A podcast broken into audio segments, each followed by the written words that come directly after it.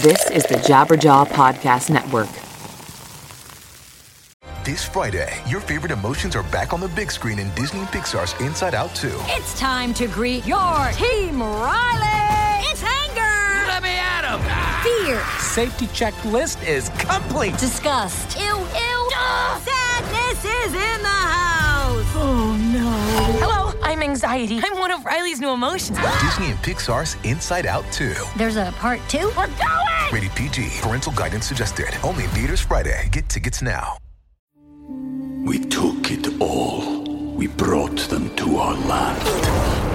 An endless night, ember hot and icy cold.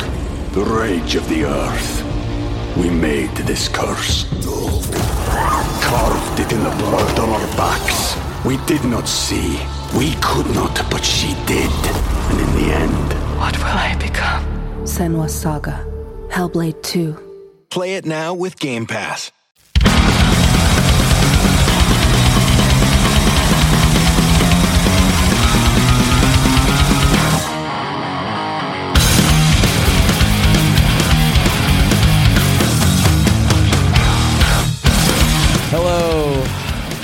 My sinners. Welcome to another episode of Lead Singer Syndrome.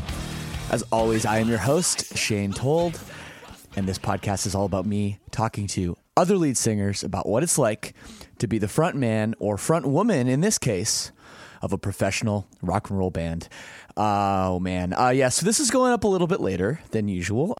I like to pride myself on not being late delivering these things to you uh, very often, but occasionally something happens, and uh, you know, there's been computer problems I've had before, or, you know, some kind of problem with like finding an internet connection to upload the file, you know, something like that. But this one is all on me. And uh, I am very hungover. Uh, from my friend's Super Bowl party last night, and what a game that was, man! I I don't have a lot of rooting interest um, either way, either the Patriots or the Atlanta Falcons. But I uh, was kind of hoping for uh, for Brady and Belichick to, to pull it off, and, and that'd be a cool story, I guess. I don't hate Tom Brady like so many people do. So that game was wild, and my friend Chris, he got a he got a keg of uh, Elysian Space Dust, which is a very uh, high alcohol beer, uh, especially if you're drink, trying to drink it like at a Super Bowl party. I think it's like 8.2%. Great beer, super fresh. Uh, thank you, Chris, for the delicious beer. But um, the plan was, you know, oh, I'll watch the game and I'll go home and I'll record the intro to the podcast. And uh, that'll be fine. I'll upload it. It'll be up like, you know, around midnight, one o'clock. Well, after seven or eight uh, pints of 8% beer, I was in a way. And I actually posted on the um, Facebook group chat we have for the um, All Access Club, which I'm going to tell you all about in a few minutes. Uh, and I said, Hey, I'm wasted. I don't know what to do. And they're like, Do a drunk intro. But I sadly decided that was maybe not a good call. I did attempt it, and then I was just not even making any sense. And uh, so I bailed on that. Um, but I know I did do a drunk intro once before. So maybe we'll keep the drunk intros just to maybe once every year. Uh, if every other week I'm half in the bag doing these intros, I think that maybe I have to admit that I have a problem. So, anyways, so it's a little late, but thank you very much for joining me. Uh, it's a great episode this week, one of my favorites. Uh, another female guest, which I always love. Sherri Dupree Bemis of Eisley joins me. Uh, she's terrific. Uh, she actually did this from her car in her driveway to get away from her two toddlers, which is amazing. So she has been very, very busy with music, uh, with being a mother, and there's so much cool stuff we talk about, including her marriage to the very, very amazingly talented Max Bemis of Say Anything. Before we get to that, I want to tell you about the All Access Club. And we have just passed uh, the $2,000 a month threshold, which is actually super, super rad. That's what I've been looking to do for a while. And that money raised really does go a long way in helping the show keep going. And it's going to allow more and more things to happen We're going to be able to do a Lead Singer Syndrome tour at some point. We're going to be able to bring in more and more guests, bigger guests. Uh, you know, I'm going to be doing things like flying to festivals to talk to people. So thank you to everybody that's joined the All Access Club because you really are helping this thing grow. Now, if you're wondering what it is, um, basically this show is free. It will always be free. Once a week, I will put out a podcast every Monday, and in this case, maybe Tuesday night. I don't know when this is coming out, um, but it will always be free. However, for some people, one episode a week is just not enough. And if you want more stuff, if you want bonus episodes with non lead singers, if you want to hear more about me, hear about my story, I posted uh, one for the, for the VIPs last week about uh, some of my musical upbringing, which uh, people said they really liked. So uh, that was fun. Uh, there's things like that going on. I do a monthly Q&A video where you can go on and ask me questions and I'll play some tunes. Um, and we also have Lead Singer Syndrome merchandise, which just came out. Uh, it's very cheap. And the whole thing is, it is just for the members and the people that really care. So if you're willing to pony up a monthly fee, which is as little as $6 a month, you have access to all the Lead Singer Syndrome merchandise. Um, and of course, we're running contests all the time. You'll get access to the Facebook group, which is so much fun. Shout out to everybody on there. And there's other stuff like getting merch sent to you, you know, signed stuff, uh, all this stuff. It's just it's just stuff. How many times can I say stuff? Because there's a lot of stuff and it's great stuff. So check it out. The URL is leadsingersyndrome.com slash all access. Go there, just check it out. I'm not saying you have to sign up immediately. I just want you to go there and check it out and see if it's right for you. And thank you so much to everybody that has already signed up. Thanks again to everybody who listened last week as well. Great episode with Jack Grisham of TSOL. Um, I really enjoyed that interview. Um, like I like to remind you guys, we got like 60 something episodes, so go back. You don't have to listen to them in order. Just listen to whatever ones, you know, you think. There's some but I will say some of the ones of some of the people you maybe haven't heard of, some of those episodes are probably the best ones. So go back, check it out. As always, I love to hear your feedback. Please make sure you're following us on Twitter. It's at lead singer sin, S Y N. Uh, Instagram, which is at lead singer syndrome. I'm on Snapchat with the douchiest handle in the world. It is real Shane Told. What am I, Donald Trump? This is awful. I probably have to change that. But I am on Snapchat. And of course, old fashioned email, leadsingersyndrome at gmail.com. Feel free to get in touch. I love to hear from you. Well, thanks so much for listening to this. If anyone else is nursing a crazy hangover today, I feel your pain. Um, I gotta say, man, the Monday after Super Bowl must be like the most taken off day of work because you know, used I used to feel like the Super Bowl was earlier, and it was like during the day, kinda, and then you know you'd kind of get out of there, you know. And now these games they just go on and on and on. I mean, I know it was overtime, they go on and on and on. I guess the commercials too, um, and it doesn't start till like what it's like six thirty now. So I was pretty late, and I think that that's what I chalk it up to. Um, so again, my apologies for this being late, uh, but here it is, and it's a great one with Sherri Dupree Bemis of Eisley.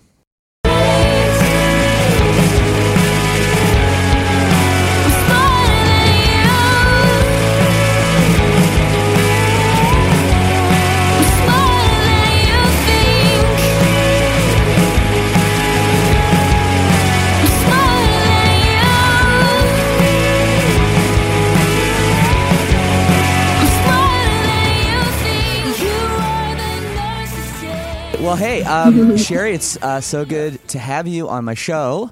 Uh, Thank you you said for you're getting me. into your car. Where are you going? Oh, I just I'm gonna sit in my driveway. It's just the quietest place considering my two toddlers are inside right now. So. Oh my God, yeah. No, I Yeah. know. I know you've been. Um, you've been very busy with. I mean, not Yes. just music lately, but having two daughters, right? And they're what? Yeah. Their birthdays are coming up Uh, next month, both of them, right? Mm hmm Yeah, well they're turning four and two. Four and two. When are their birthdays? I have a February birthday myself. Oh really? What's yours? Mine's the thirteenth. Oh cool. Yeah, well my first daughter Lucy, hers is the eleventh, and then uh, the other one, Coraline, is the twenty fifth. So they're literally two years and two weeks apart. That's funny. Yeah. No, we have this thing in, in like my band and like our band and crew and all our friends. The the week of mid February, like like right around Valentine's Day, like Mhm. all of our birthdays are. So mine's the thirteenth. Our guitar player Josh is the tenth. Our uh, you know our other guitar tech who worked for us for years is like he's also the tenth. We have another February eleventh. so it's like birthday week. So it's just whenever we're on the road or whatever, it's always uh always a good time. You just got all got each other Valentines and Yeah. shared chocolates and sweet notes. But it makes you wonder, kind of like like I don't know if you believe in like horoscopes or Uh-huh. you know any of that astrological stuff. Um, Yeah. because you know they do say that Aquarius has a certain personality, Right. You know, and, and then you know when we take our band for example, it's like is it just coincidence that we have all these musicians and people that love music all together that are all born the same I week? know. It's true. Like, I mean, I don't like, yeah, I don't really follow any of that stuff. But whenever people mention it to me, or like, I'll post a picture of my daughter and say something about, you know, something she did, and they're always like, "Oh, yeah, totally." It's because she's a, you know, what the da da da, and they'll name her sign, and and it's just like, I'm always like, whoa, that's actually really, really matches up with what you're saying. Yeah, no, it's But- it is it is kind of crazy. No, that's Yeah. going to be crazy. You know, you think about having birthdays like the same month, like with your kids. Like maybe that's a good thing. You kind of like bang it Yeah, out all at the same time, or maybe It it's is kind of nice. I mean, I don't know how long they're going to let me make them share a party. I mean, probably not. I probably don't have many years to kind of just milk that, but No. hopefully, I mean, they they get along so good. I'm hoping they'll just be best friends, and I can do it till they're like, you know, just don't want parties anymore. it's so much easier. you never know, man. You never know. Yeah. I, I have a feeling though, like like I picture, you know, I have a few kids that have daughters that are around like. Uh, like nine or ten now, maybe, Yeah. and it's oh man, Yeah. it's like they have the full on, like the full blown, like princess parties, and like oh God. it's. I think it's coming, so look out. don't. I'm not ready for. I'm not ready for big kids. Oh, well. I mean, it's been pretty crazy. Like, I guess my, for to start off, ask actually asking you things. Um, Mm-hmm. how has it been? Like the last, I guess now you know your daughter's turning four. How has it been balancing just that? You know, being a mom and also being a musician, still Mm-hmm. putting out records, touring. H- how has that been for you? it's been you know just kind of learn as you go i mean we we never really had a plan uh you know when my husband my husband is in a band too. He's in a band called Say Anything. So they tour you know they tour tons too. Right, sure. so i don't know. We just we never were too stressed about it. We were like you know let's we want to have kids let's start having kids. And and we just always kind of figured that we would figure it out. And so far we've just kind of figured it out. I know it i know i think you have to have a certain personality type to even fathom the idea of touring in a band with children with children.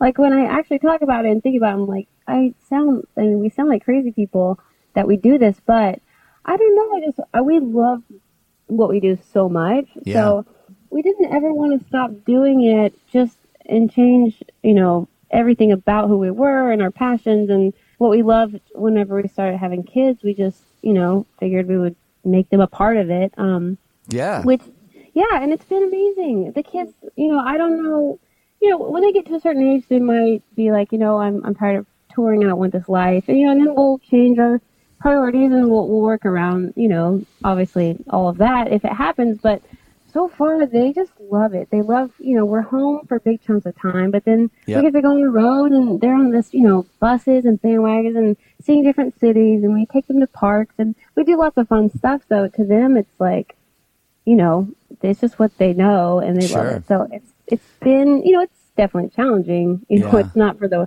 not for the faint of heart, but it's it's fun, you know. I love it. Well, it's funny how your your four year old's probably been to more places than most forty year old people. Oh, you know what I oh mean oh already. gosh, yeah. So, I mean, she's been way more places than I had been at her age. You know, For by sure. the time I was even thirteen, she's been more places than I was. So, anyway, No, that's crazy. But it. just balancing that, I just I just imagine, you know, I know how it is. I, obviously, I'm a you know a full time touring guy as well. yeah, So I know how much time there is in the day, really, just for me, just to like you know have my own personal time. You know, between especially like if it's a headline tour and you've got sound check Yeah. and you've got press, and then you know you got maybe a meet and greet or like all these Yeah. things you have to do. Just having that time. I mean, do you bring you must bring some kind of a babysitter like along with you yeah, for when you're. Yeah. Uh, well, on the last tour, yeah, on the last few tours, I've always had at least like a sister or someone on tour with me who I could, you know, if I did have interviews or meet and greets and things like that. Yeah. It just, you know, they would hang out with with my sisters. But this will be the act- actually the first tour coming up that none of my sisters are, are actually touring with me.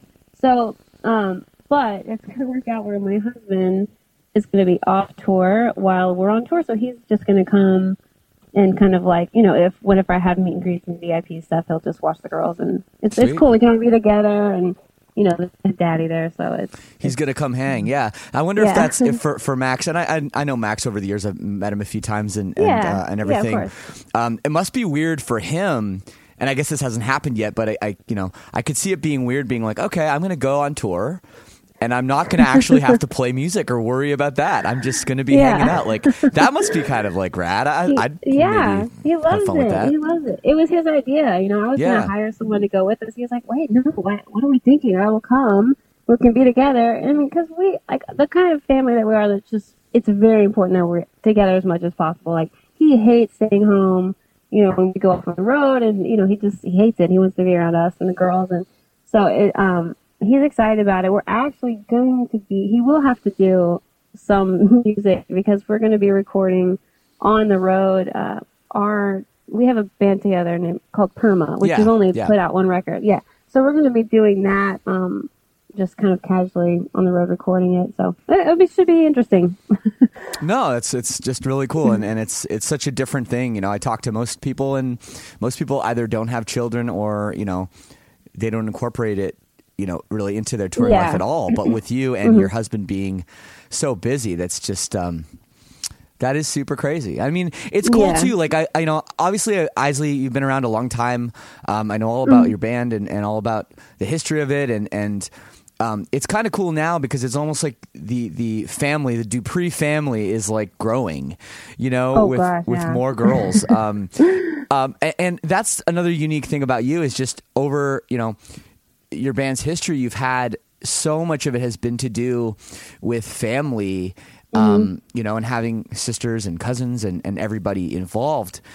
And you know, you just mentioned, you know, two years sisters aren't in the band anymore. Now, now, how has that been? Um, changing members, you know, on the road and stuff for people that aren't like, you know, necessarily um Uh, unconditionally loved like your family would be. Like how has that Right. dynamic changed on the like on the road?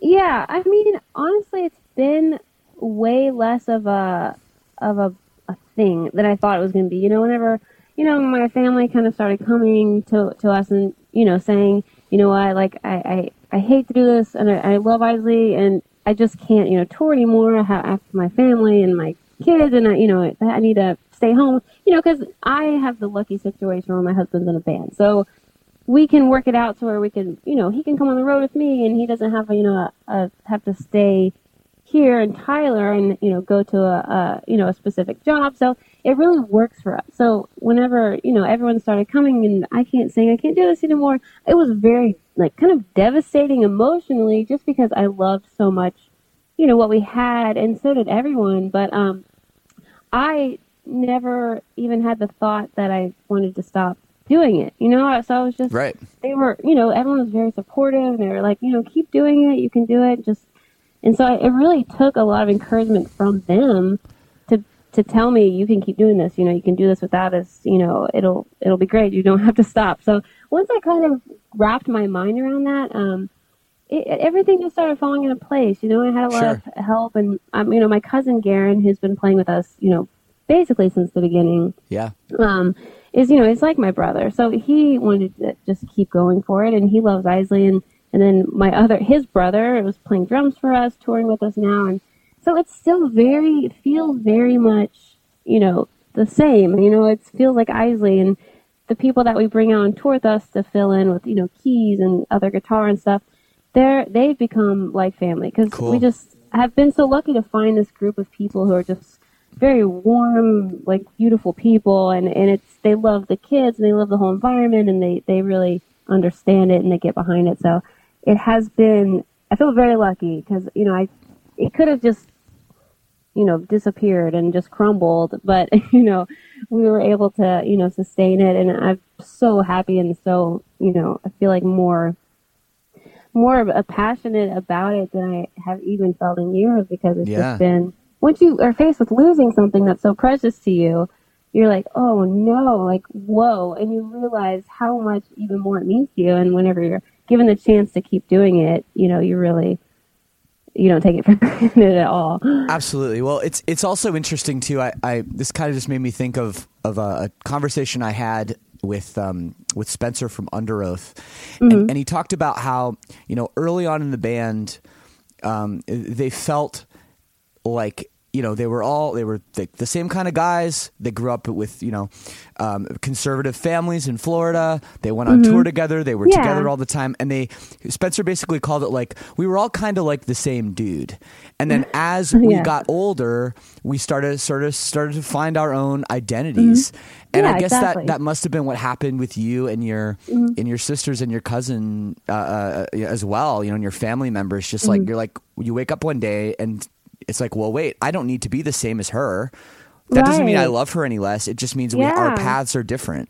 It's so true. I think everyone just, you know, since we were siblings, you know, which is like this crazy bond, and we grew up writing music together, and we just basically learned how to do what we do together. So I Yeah. think it was really hard for everyone to even understand why they were kind of feeling, you know, kind of feeling less less into it even. I think they, there was a lot of guilt involved with the people who started having those feelings and finally, you know, we all just talked about it and they're like, yeah, I think I just, it's really not my dream anymore. Sure. And it makes sense. Like who would expect, you know, who would expect four or five kids to, to, you know, have the same dream their whole lives? That's not really a reality. I mean, so, no, um, no. yeah. No, I'm I'm lucky in my band that I've we've had the same you know well four out of five members of the entire band Yeah. because we all are on the same page. We all are basically Mm-hmm. the same dude. So hey, whatever. But um, so uh, let's talk about how th- this. This whole thing just started, like you know, you talk about growing up with your sisters and everything. Um, I, you know, I'm sure a lot of people are familiar with the story, and you've probably told it a million times, but I'm sure some of the listeners are not.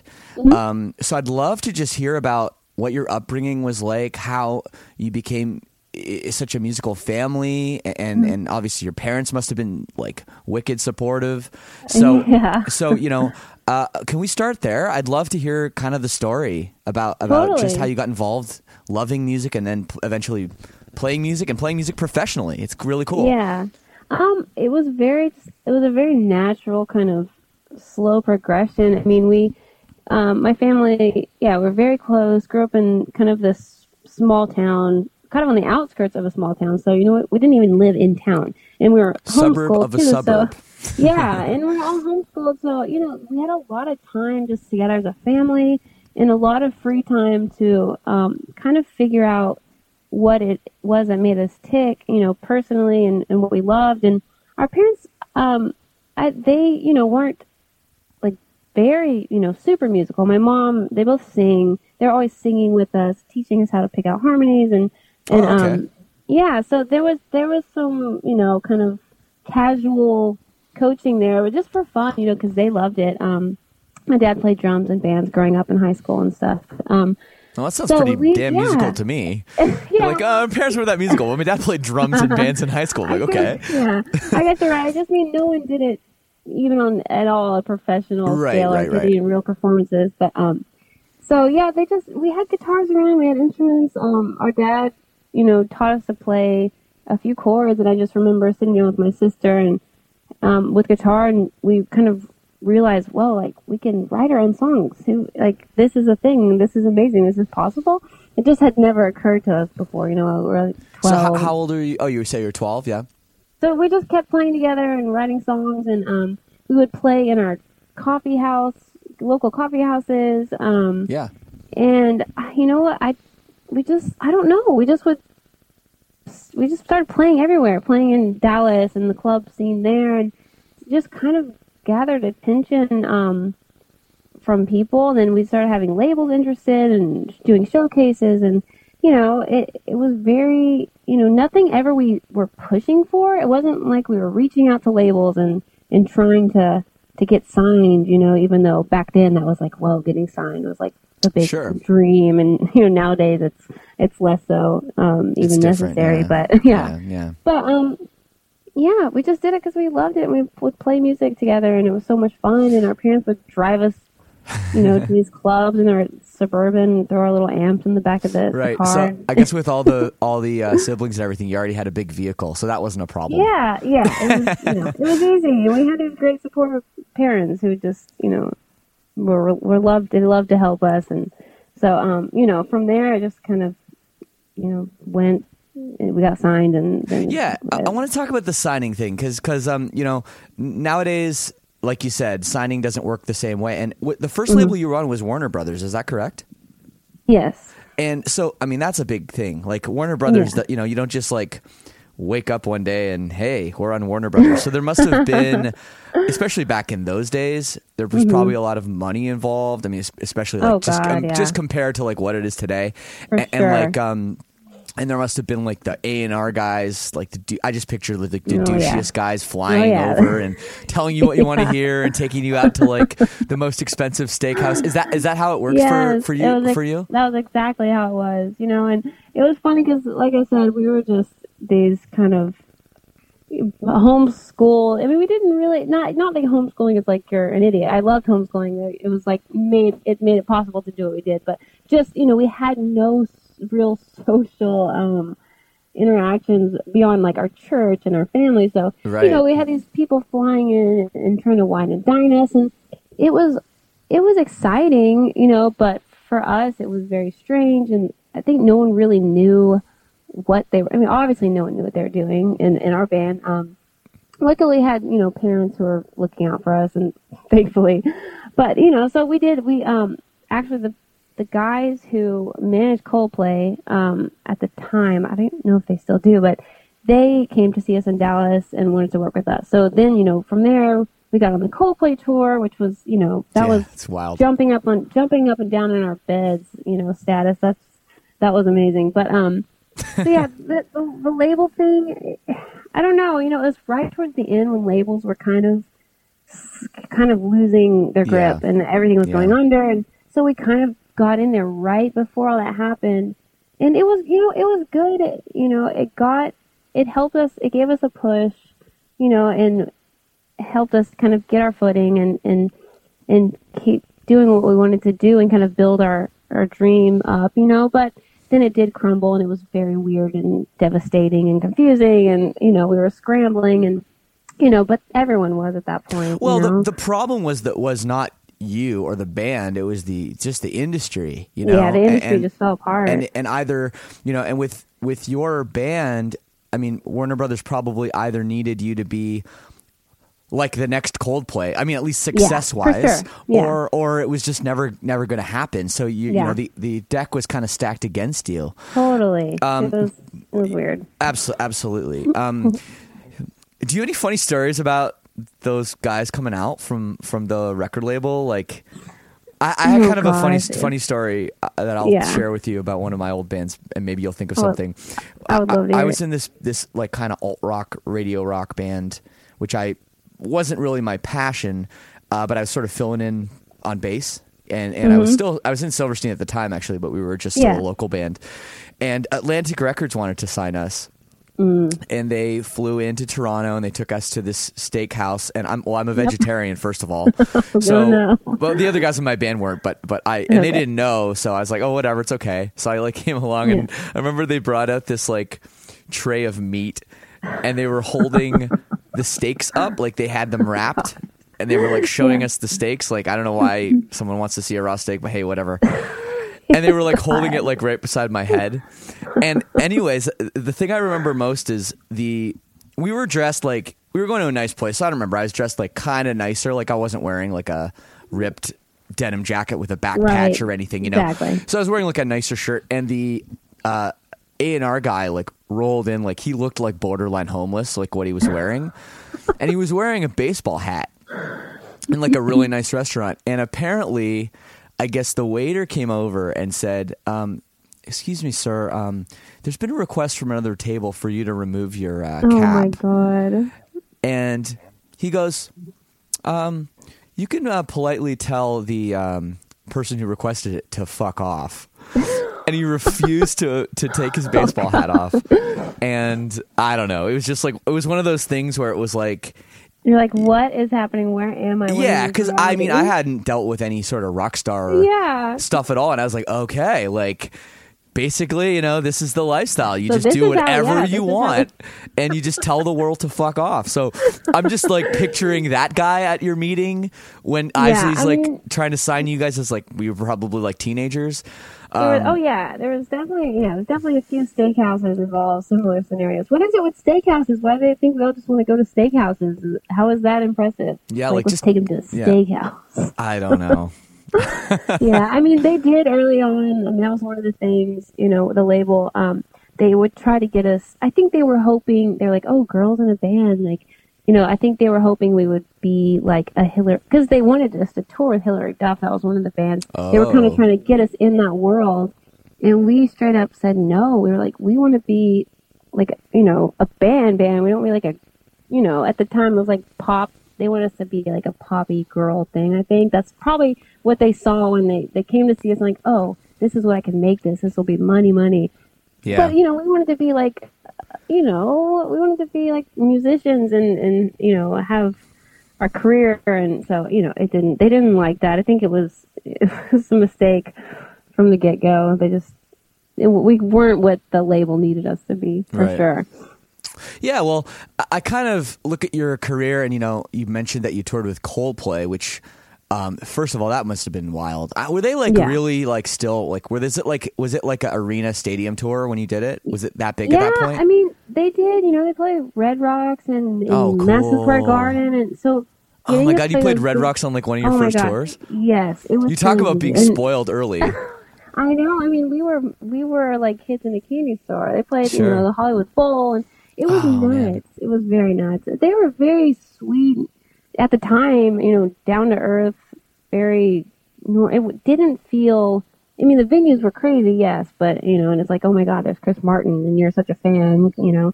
So it was it was a little trippy, but it was an amazing experience. You know, I I would love to do it now again, but I'll probably never have the chance. But it was fun. Ah, you never I know, but- appreciate I appreciate it. I, I was there, and it was really you know we never took it for granted. So you know I feel like I actually when I was living it, I was appreciating it. So at least I could say that. Of course, yeah, of course. And, and but I guess my question um, related to that was, you know, you get on Warner Brothers Records, major label, Mm-hmm. huge, and you have basically every opportunity, um, which I think in some ways is a huge blessing for a new Yeah. band, but in some ways it's kind of a curse because then they're like, well, you should work with this producer and you should work with these songwriters and you should get and and then it's like everybody's trying to push you their way that they think because first of all there's a lot invested and second of mm-hmm. all uh, they just can like they can so why yeah, wouldn't you want the best it. They own you. Yeah. Right. So so how was how was that? Were they were they really hands on with saying with like yeah like telling you what songs to write, telling you um, what images what image to have, especially being. I imagine like with, Yeah. with women, it's more important, kind of. Yeah. Which I No, hate to say that, but I, I think it's no, right. It's true. yeah, Um, it's true. So it I'm just wondering how that how that shook out, how that was with with Warner Brothers. I mean, it was it was just a weird. It was a, such a weird time. Like when I look back, I feel like it's such a blur, and I can't even fully grasp what was happening in those years, just because it was so so many ups and downs, and there was so much pressure, and it was it was just ugh. It was not. It wasn't. You know, it should have. Of course, playing was fun. I mean, did all these tours, and that was amazing. That's what we wanted to do, but all the surrounding stuff and the and you know the the pushing with you know you know you can't record that song it's not radio friendly or you, you hear these songs are fine but we need two more radio songs and just the pressure to do that kind of Oh, stuff God, it- yeah. it's it's yuck it's yuck it doesn't it's not conducive to to being creative and, and you know we're just not i don't know we were never that kind of kind of band we weren't ever going to be so you know i mean now looking back I, I feel proud of us because even though we were very young we since we knew who we were and where we were coming from and really had you know this family environment that really you know was just behind us, um, and there, there so there was no weird pressure from i any of our family to do or to choose or to to be anything other than what we were and what we knew we were. So, you know, we were very kind of from the beginning, like you know, no, we're not going to do this, and Yeah. that's not who we are. That's not what we wanted. And you know, within reason, because like you said, they have there's a lot invested from the label, and they're trying to support you, and but they also have their own agenda. So it was, you know, it was stressful. And I, looking back, I, I, like I said, I feel proud of us, but I'm very so much happier now. Oh my gosh, you know. And we were off. A, the, we were didn't have a label for a while um, after the Warner Brothers thing happened, and kind of were just searching around just to have help, you know, from not a big label, just you know, a label that would support us and help us and kind of meet goals and, and get out there, but not smother us and be Yeah. weird. Yeah, sure. so when we found Equal Vision, um, I just, I still feel so lucky that this, la- they're just, they are what we needed. They're, Yeah, they're some of the they best love people. the band. Yeah, they're amazing people, and they I feel like I talk us. about Dan from Equal Vision like every week on the show. I don't know, like his name always comes knows up, yeah. and he's one of my favorite favorite people. Despite um, you know, my band never actually being on Equal Vision, like he's still a guy that's around I talk to, and and he's still a good Yeah. friend. they just love they love music and they know everything about all their bands and and they care so much and so I don't know when, whenever this is just it's the best environment you know at least for us because we have the support we need but we also have creative freedom oh my gosh they just give us complete creative freedom and it's amazing Cool. No, is that's all I, mean, could ask for Right. That's that's the thing. Creative freedom is something like I've taken for granted because I've never had a label tell me like we just we make the records and then we send them to the label and that's it. Yeah. There's no Yeah, changes, amazing. you know? Right. Um but but you know, looking back, you said looking back a few times, like looking back at your legacy, at your discography. Um, are there songs from those first? Did you do two records or three records with Warner Brothers? Um, we did two official. Well, yeah, we Okay, did two. call it we two. did a third. Yeah, we did three, but they didn't. It was like you know our contract is up, so Equal Right. Ended up putting. It's it, not so important. yeah. Just Yeah. when you look at those, like let's say the first two records when they were really like hands on and telling you what to do. Do you look back at those records and be like, oh man, like like I wish they didn't force us to write this song or like change this lyric or like or do you still feel like you kind of made it work and now the songs are what they are or or are there kind of regrets where you're like, man, there was a version of that song like back in 2005 that was like way better and like way Right. cooler. I mean, there's a mixture of all of the above. I think. Um, I you know some of the songs were basically untouched, and and those I love, but there are you know maybe at least one per record Yeah. where they were you know we were kind of forced to write something that was like catchy and radio friendly, quote unquote. Um, which those you know those are not my favorite songs, but I Is there one I in still love the particular you can't stand? Oh gosh. Um. Yeah. One of the songs I don't really care for is "My Lovely." I think it's on Combinations. Okay. But I, I yeah, I never. I just you know I like the song. It's not like it's a bad song. It just it was one of the ones where they were like, "Go write a radio song," and you know it was funny. It never ended up on the radio, of course. But, Well, of course not. um, no. of course not. They never do. But um, so when I hear the record, I always think of that. So I'm like, ah, no, I could. I wish I could have just written a song that was like actually from, you know, my gut, and, and instead of just thinking about it so much when I wrote it.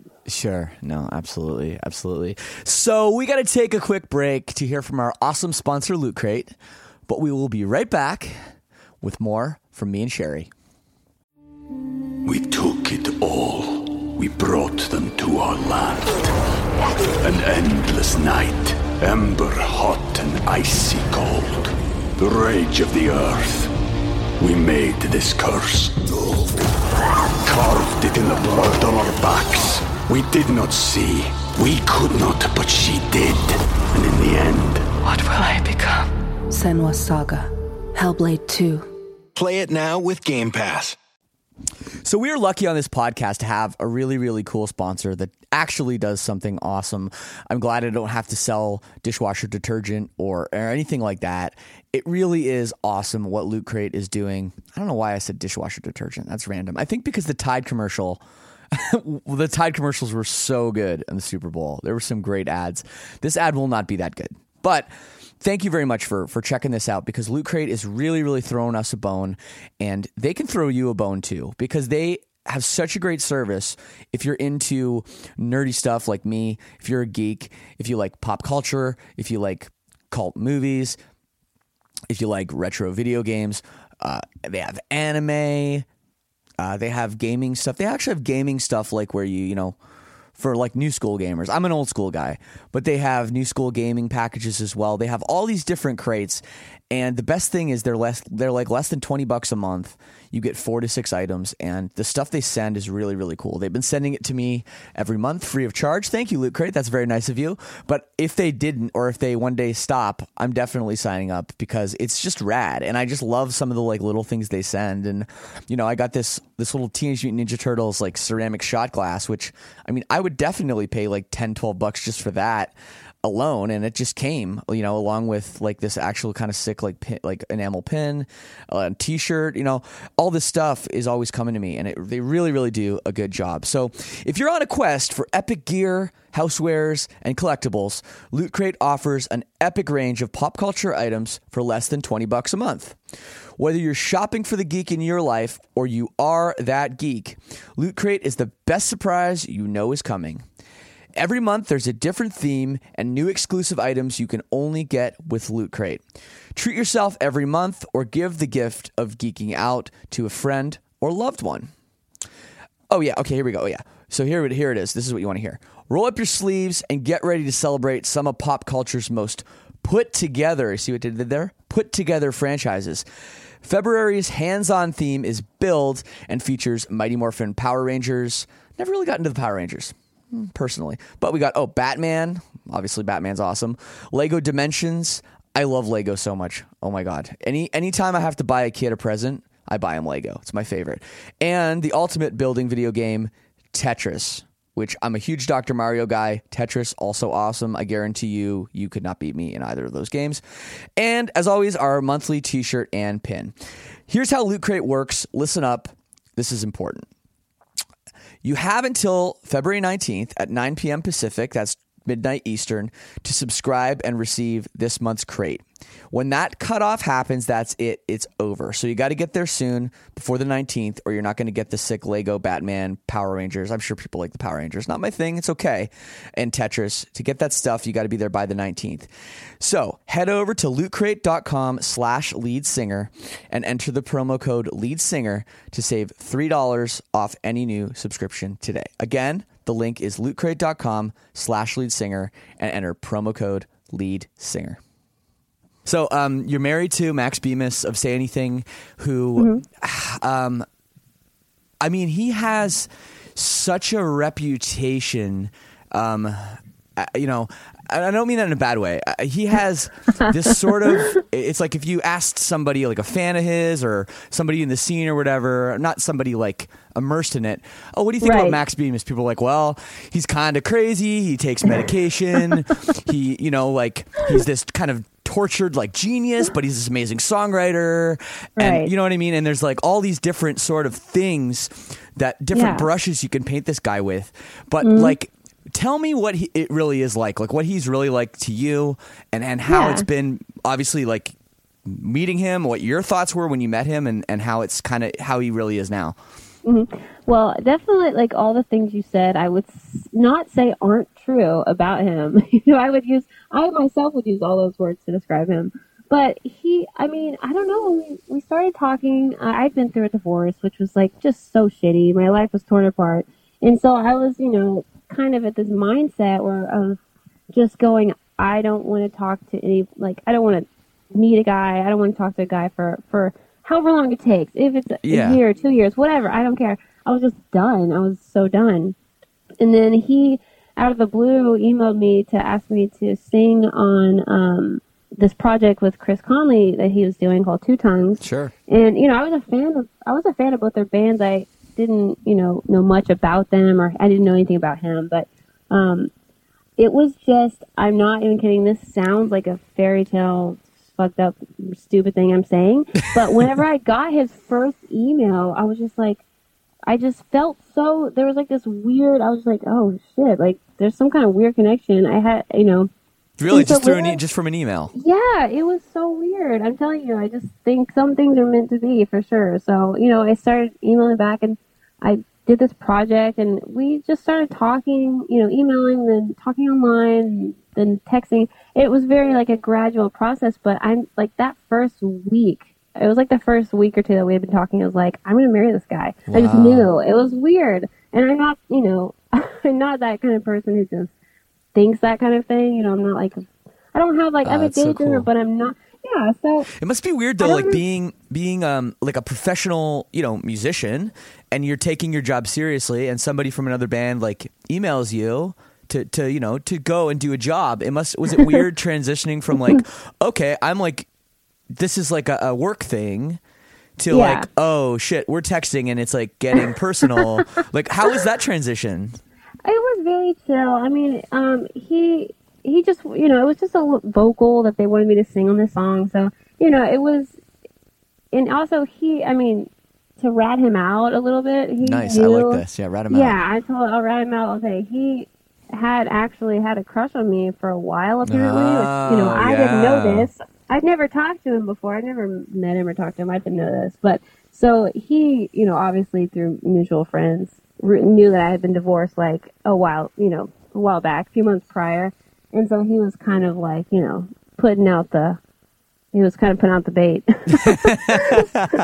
worked. It worked. You know, eight years later, kids. So Right. That's um, that's a no, cool he's- story. He's amazing. He's like, you know, he is, he is just crazy creative. His brain, I don't understand it. He he can do all these.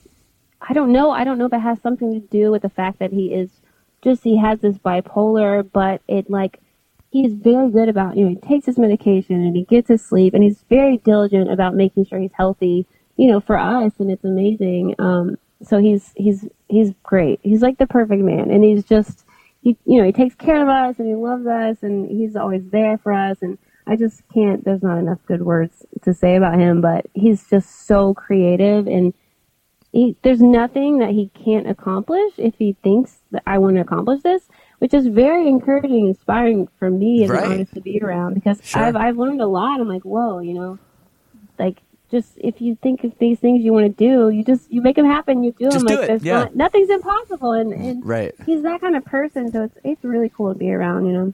Um. Anyway, so yeah, No, no. I love that- him. that is uh, that is really really cool and um, Yeah. i know like obviously yeah there's there's been a lot of talk about your previous marriage and i don't want to harp on it because it's so long ago but i did oh, read it's okay. i did read it's all you say well i did read you say something like like i was married yeah i was married to to him, uh, Chad Gilbert from New Found Glory. I was married to him for five minutes. It's like I believe what you said in something I wrote, which I was kind of like, It's yeah. I thought that was kind of like a cute way of being like downplaying it, but also you know, um, Yeah, you know, no, I mean, it kind of showing so that you're you've gone gone Yeah. past it. Yeah, Right, and and I did, and ever you know, there's no, it's not like there's any bad blood or anything. You know, I I haven't seen them since we were divorced, but I mean, I, I it was you know, it was like I don't know, it was just a weird thing. You know, we fell into this relationship, and before I knew it, even knew it, we were like engaged, and he was building a we were building a house in Tyler, and and it was just so fast and I don't know. And then before I knew it, it had only been like nine months, and he was like, "I want a divorce." And so I was like, "Whoa!" Like you know, I was twenty something. I was like twenty one, maybe. I don't know. I was a kid. I was a baby. Yeah. And it was just, it just my world was rocked. But you know, I had, like I said, I had an amazing family and amazing friends, and and I don't know. I was really able to turn it around and turn it into something. You know, I poured all my energy into photography and art and drawing and, and it was actually like this super beautiful time for me after it happened and it was Yeah. devastating as hell I mean, Right, no one gets through that without any scars but it was you know it was a very important part of my life and i appreciate you know i appreciate it you know it it it was necessary i think for it to kind of make me who I am today. And it, you know, it was whatever. It's just life. Life is shitty. Whatever. Uh, well, I don't know. I mean, life life can be can be shitty, but it's I- proof I it. that It's sometimes you need to you need to really, um, you know, sink down pretty low to be able to pull yourself up even higher than you were. You know, so you have to have those. You have to have those shitty, dark moments. You know, in your life sometimes, and it's very key to to really appreciating what you have. Absolutely. You write songs. Um, I know you have the project with Max, like Perma. Um, Mm-hmm. How is it working with Max? Like not on the husband level, but like on the music level, like writing songs with him? Because I imagine, I mean, he's a. He, well, the thing is, there's two things. First of all, Mm-hmm. he, I've always he's always struck me as a guy that kind of works on his own. Like typically, Mm-hmm. like you know all those say anything songs that he wrote, wrote over the years. It seems like he kind of did it himself, and I know he played all the guitars on Mm-hmm. Yeah. them and everything. Um, but how is it collaborating with him and and it, it, like just from a songwriter's perspective? it's it's really easy. I mean, he does like work very well alone, and he and he he'll you know he'll think, oh my gosh, like I have this song idea, and he'll go and write like five songs in a day, and I just don't understand how he does it. But he's very easy to work with because he just he's very open and he loves ideas and love you know he's not one of those people who's like no i have this idea. This is what we're doing. You know he's very you know just open to anything. So it's very actually easy to work with him and to collaborate with him because he just ha- he has so many ideas himself and he he just you know and he's obviously he's like a big fan of of my songwriting and and what i do. So you know he I've never had him even say, mm, "I don't not feel that" or "I don't like that," which is, you know, I, I would hope that he's not just being nice because I don't think he is because he wouldn't put out anything that he doesn't stand behind 100. Sure. percent Like he's not that kind of person. So Right. it's actually very easy to work with him. Um, yeah, so I, I think he's actually going to probably use. Um, we just worked with Will Yip on this last record, and he Yeah. loves Will, so he's wanting to have Will work on do their next record, which would be really cool. 'cause I'm excited about that. No, no, that's that's really cool. Was it um was it hard to get Max to move from Los Angeles to uh, Tyler, Texas, or wherever you Oh my now? gosh, no! He was I stoked? just, I- I Because that's a big him- change. it is. It's huge, but he didn't care. Whenever when we first started talking, that was one of the things I kind of up front. I was like, "Hey, like I see that we're kind of we have a thing that's happening. I just want you to know I can't move away from Texas. I want to be here. My family's here. Like, so if you want to actually date me and be serious, like I'm not messing around. Like you will have to move here." and he's like, literally. I'm not kidding. Like a few weeks later, he was here in Tyler. So Wow. the man, the man knew what he wanted. he got rid and got it. hey, good. So it was easy. He loves it here. It's, it's Go, Max, Great yeah. little. We have this great little community, and so you know we travel so much sure. that when we come home and we have this beautiful, safe little haven, this quiet little town, and my, you know, my kids' grandparents are here, and it's just fun, and I love it. That's true. Yeah, yeah. Like I'm, I'm a, you know, I live in downtown Toronto for years and years, and and it's like, Mm-hmm. yeah, I'm like always in a city. Like I'm on tour, I'm in a city. I'm home, I'm in a city. Yeah. Like I never get that to experience that. Like, oh yeah, I can just be like chill, and I don't have to hear Yeah, traffic noise. And yeah, yeah, no, absolutely. It's- I think it's a, it's good. It's it's a good for us. We like it. So. No, that that is rad. And and if you want to ask Max if he wants to uh to do my podcast sometime, that would be cool too. Oh my gosh, he would love to. No, I think a long time ago- It, he was so he was like, oh yeah, totally. He's like that guy's Yeah. I love the band. So I was yeah, I'll call I- yeah, it's been a long time since I talked to Max, and I think I was gonna do, I think I was gonna do one a while ago with both Max and Chris when they were gonna do the Two Tongues. Oh when yeah. it was like they were like working on it, and, and I think I was talking to Equal Vision about it at the time, but Yeah. I'm sure it'll happen. oh so my gosh, yeah, I- that was a crazy when those two guys were here working because they we have a studio in our. I was gonna ask you, yeah, I was like, I was like, what's the guitar uh, collection look like in the DuPree Bemis home?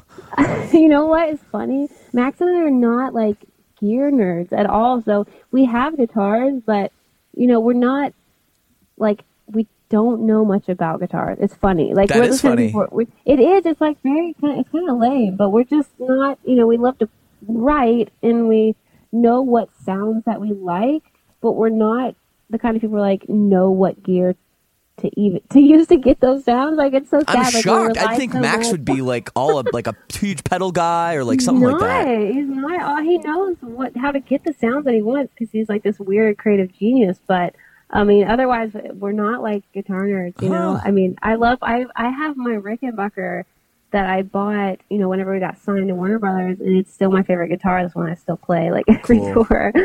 So um, yeah. But anyway, I, yeah, we don't. It's it's kind of it's pretty pathetic actually. I rely on my bass my bassist Garron, my cousin, because he is a total.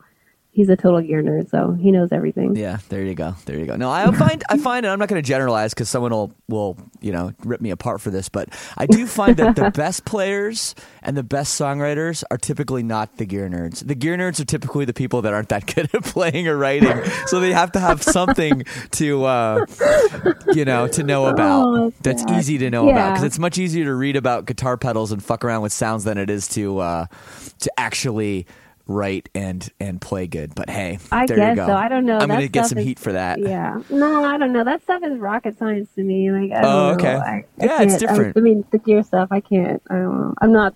We are the guitar. The girl who played has been playing guitar with us. Elle.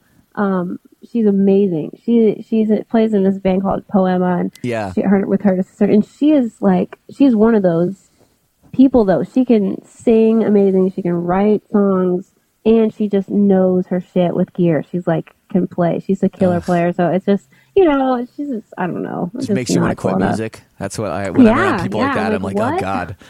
Like why am I the, like, the, the front person for a band? I can't even turn my amp on. Well, that's a bit of a new thing, like taking over all the lead vocal uh, duties, right? On Yeah. the, the new the new Eisley record, "I'm Only Dreaming," which comes out February 17th on Equal Vision Records.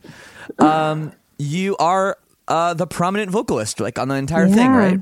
Yeah, I mean, we it's true. I I had to take on uh, the extra duties, but um so it was challenging, but it's it's worked out, you know, we we live, you know, it's I don't we're still trying to figure out how to make it all work live, but I think we've pulled it off so far. So it's been, you know, like I said, it's it's challenging for me because I'm so used to having, you know, bouncing off a vocal to someone else or passing it off or or you know, it's very weird place to be in just like all of a sudden, but you know, I, I it's fun. It's fun as hell. I don't mind it. It's just, you know, learning curve. And more pressure on you, I guess. More pressure, yeah. Yeah. Well, is it is it hard live when you've played some of those songs like so many times, and now all of a sudden it's like, oh, I have to sing like all these other parts? Is that yeah. weird? yeah, it's just exhausting. I'm like, Uh-huh. well, I never, I, I never fully appreciated someone who carried all the vocals before until now. You know? Right. There you go. Well, this is the Lead. Singer Syndrome podcast. So we typically do talk about how, how hard our lives are and, uh, yeah, how difficult we have it. right. You know, poor us. Poor us. Oh, man. It's just so hard. Um, so, yeah, you say you work with Will Yip. Um, Mm-hmm. And did you have, did your sister sisters collaborate on the record at all? Or were they like basically, no, we're out of the band. We're like, we're not even, or did you kind of still run some ideas past No, them? Like, how did it work? No, it was they had all moved uh, to Nashville and were not involved at all. So it was really just me and um, Garron, who Yeah. uh, you know, like I said, Yep, and of course, and yeah. he actually helped a lot. Um, the you know the singles that we have out now, um, other than there's one louder than a lion. I wrote that one by myself, but the other two singles he co-wrote with me Yeah. just the music. He would send me music, and he'd be like, "I love this music. Can you write over it?" And um, so that that was really cool and really helpful. And you know, he's a great songwriter. So, but otherwise, you know, I just kind of had to put get myself in the mindset of just the fact that I had to do the whole project, and you know, it was it was you know with a lot of self doubt. You know, as a you know lead singer trying to have now having to write out the songs. And like oh my god like people are like all our fans who have loved us for what we have been are now like it's all hinging on me like to carry you know carry this torch. And I was excited about it but oh my god can I do this kind of thing? And so it was scary but you know with Will and Garron they're great. Working with Will is amazing. He's so good at what he does. Um, Nice. Great. So yeah, oh my gosh, I want to do the next record with him. That guy's he's so sick. But awesome. um, well, it's great you're already talking about the next record. I, I love yeah, that. oh gosh, Um, for sure. You know, I, I listened to. I guess yeah, the two. You have two songs out from the from the new record that comes out in February, right? we have three now. Three. but Okay, yeah, I only heard yeah. two of them, but the Okay. uh, the the what struck me about the songs right away is the I, I hate using the word mature. Like I hate mm-hmm. using that uh-huh. word and I hate hearing Okay. that word even more than I hate using it. But I'm going to tell you why I really felt like it was mature. Mm-hmm. Because the I felt like the songwriting and, and some of the chord progressions a- and then melodies you were using over the chord progressions were actually quite complex. And Cool. I and I don't know if that's something that you I know you said that Garron wrote some of the music, but I just kind of wonder if that's something that you tried to expand on, tried to be a little more out there with some of the arrangements and and and chord progressions, or if that's just something that's kind of come naturally. Um, yeah, I don't like. Honestly, I don't know. this is gonna sound dumb, but I don't know how I write songs. Like when I look back after I've written a song, I just I'm going, like, whoa, how how did I even do that? I don't, I don't know. It's like the songs that are come out of me that I that I believe are great songs are the ones that I tried the least hard at, and that just you know that I just kind of like didn't think about in my brain, just kind of let it happen. Um, and I'm not one of those people who writes constantly either. I know some people are. Max is a songwriter who, who he writes constantly. He's always writing songs, and I don't. I'm not like that. You know, if I know we have a project, you know, we have to work on the next record, I'll like hunker down and I'll just go in a closet and and write. You know, and really try and get lost in the songwriting. But Yeah. otherwise, I'm not just. You know, I don't write a lot of songs. It's not. So the ones that we have on the record, um, it was that was almost all that I even had written. There was a few more that you know we kind of, you know, we threw tossed around, but um, you know, Will and Garron, we went through and just kind of picked, you know, the best ones. And I, I don't know. I think, I think Will is super. He was super helpful. I mean, definitely a lot of the kind of the arrangement stuff with the songs, um, which probably sounds like kind of next level for Eisley was Will's ear, like Okay. kind of shifting because he's he'll and I learned a lot from him. It was really cool to work with someone who wasn't, you know, we self-produced the last one, and then before that we just had all these kind of random big producers at the labels would throw at us. So having someone who was like a peer, who was like just super talented, you know, kind of like put some fresh perspective on it. Um, so yeah, I don't know. I, I we'll see if, if I actually can do it again. You know, after on the next record. Oh, but, you're going um, to get better at it. You know, I hope so. I- that's all I want. That's how these things are supposed to work, anyways. Yeah, yeah. I just want to get better and better, you know, the songwriting. And I just, you know, I want to go to shows and have kids sing these songs, you know, back and see it, you know, in their faces that it's done something for them, it's touched their lives, or it's going to help them. And that's what else. I mean, of course, like, yeah, part of being in a band is just like you're doing it because you just love singing and playing and you just get off to that. But Yeah. you know, the other big part is just it does help. It does help these people. Like it, they they do. You they tell you and they you talk to them, you connect with them, and they're like, "This got me through this hard time in my life," or "or I didn't commit suicide because your song came on the radio," Yeah, or Jesus, whatever stuff like that. Yeah. But it's for real and it's crazy. But it's so things like that. You're just like, "Whoa, shit!" Like this is what I mean. I love doing this and.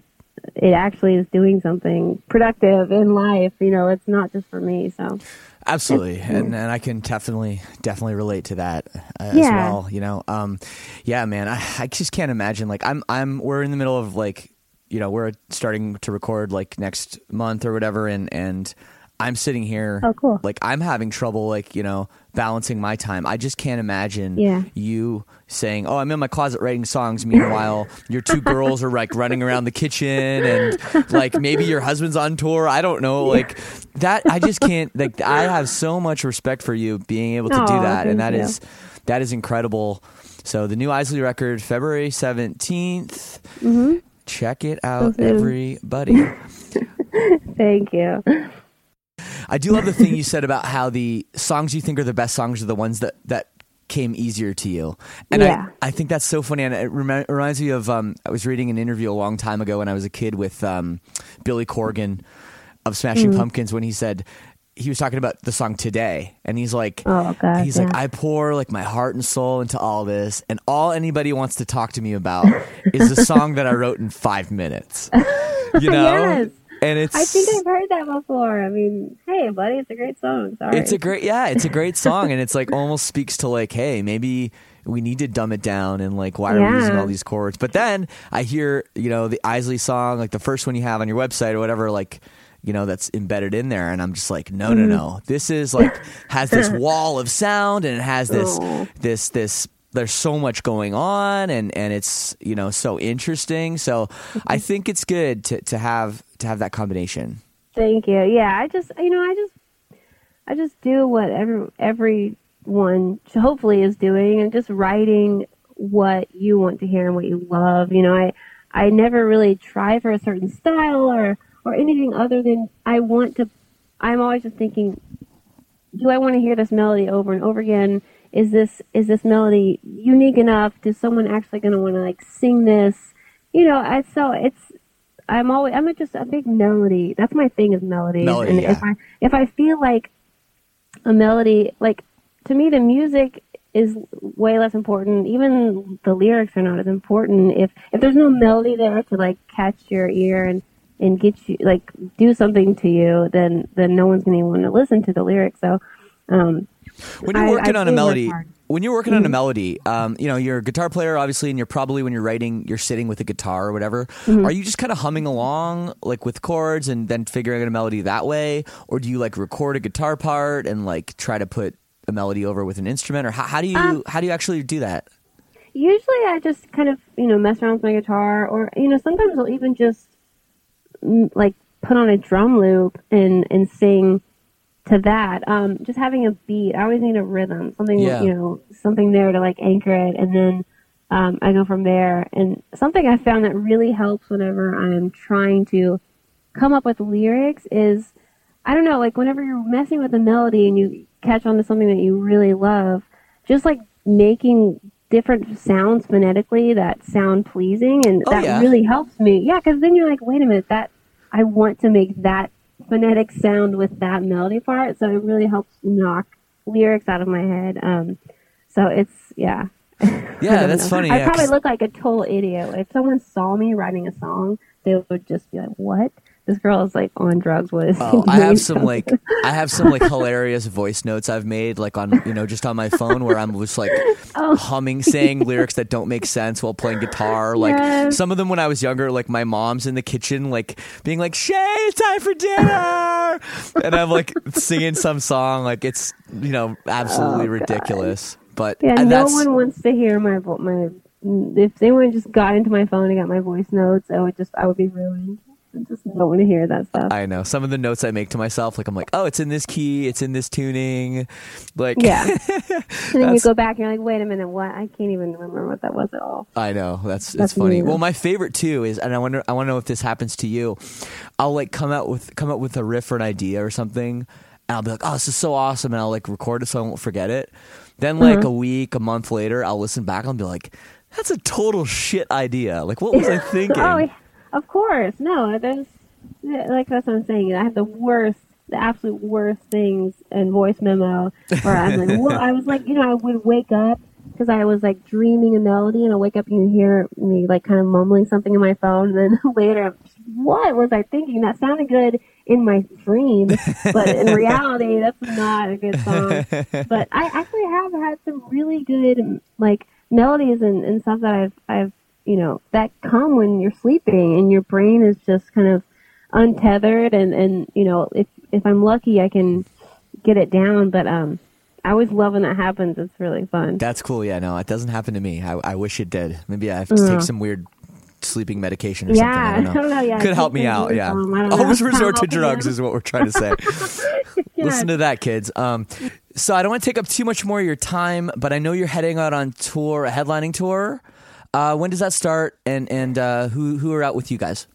We are going out. Um, it's in February. It's February and March, and it's around the time that the record comes out. Um, I think maybe the 15th we head out. But um, it's with a band called Civilian and a band called Backwards Dancer, who are also um, just oh gosh, just I'm big fans of both Cool. the bands. That's the um, best. yeah, it'd be really fun. Yeah. That's great. That's great. And Yeah. and um, you're planning on on bringing bringing the kids along again, or what's the plan? Oh yeah. Oh, yeah, they're coming. Kids are, yeah, kids are coming. Max is gonna be there, watching them, and you know, doing daddy duty while, I'm being a rock star. You know? There you go, being a rock star. well, I love it so much. Uh, thank you for taking the time. I know you're busy in your car in the peace and quiet. Maybe it's good for you. Maybe it's a nice little break. No, this has been awesome. Yeah, I've got my. They're they're running around driving Max crazy. I'm sure. They're no, they're. I'm kidding. They're so chill. I got so lucky so far with our kids. Like, you know, um, knock on wood, they're they're just the chillest, most fun kids to be around. So you know, they're easy on us. Perfect. Well, that well Yeah. that's great. And thanks again for doing this. And uh, and say hi to Max for me. I will. Thank you so much. All right. You have a great day, Sherri. Thank you. you too. Thank you. So there it is, my conversation with Sherri DuPree Bemis of Eisley. Uh, such a great chat. I really enjoyed it, especially some of the stuff they're talking at the end about songwriting and all the different techniques. And it must be crazy to be married to such a you know genius songwriter and be a songwriter yourself and have that that kind of connection over music. And and um, it really really is a cool thing. Next week, we will be back, this time on Monday. I mostly promise. and if you like the show, please go on iTunes, please write a review. But the best thing you can do to help the show, other than joining the All Access Club, of course, is just to tell a friend. Tell a friend, tell a couple friends, you know, tell uh, whoever in your life thinks would care about hearing conversations between two lead singers. I'm having a great time with the show. I hope you are too. And I just want to spread the word and make this thing as grand as it can be. Grand is an underused word, I think. I like that word. Grand. Anyways, hey, thanks again. Thanks for listening. We'll see you next Monday, presumably. As always, I will leave you with a tune. Eisley, their brand new record, I'm Only Dreaming, comes out February 17th, I think. Yes, I think that's what we said. Here is one of their new singles. It's called You Are Mine on Lead Singer Syndrome. Just love.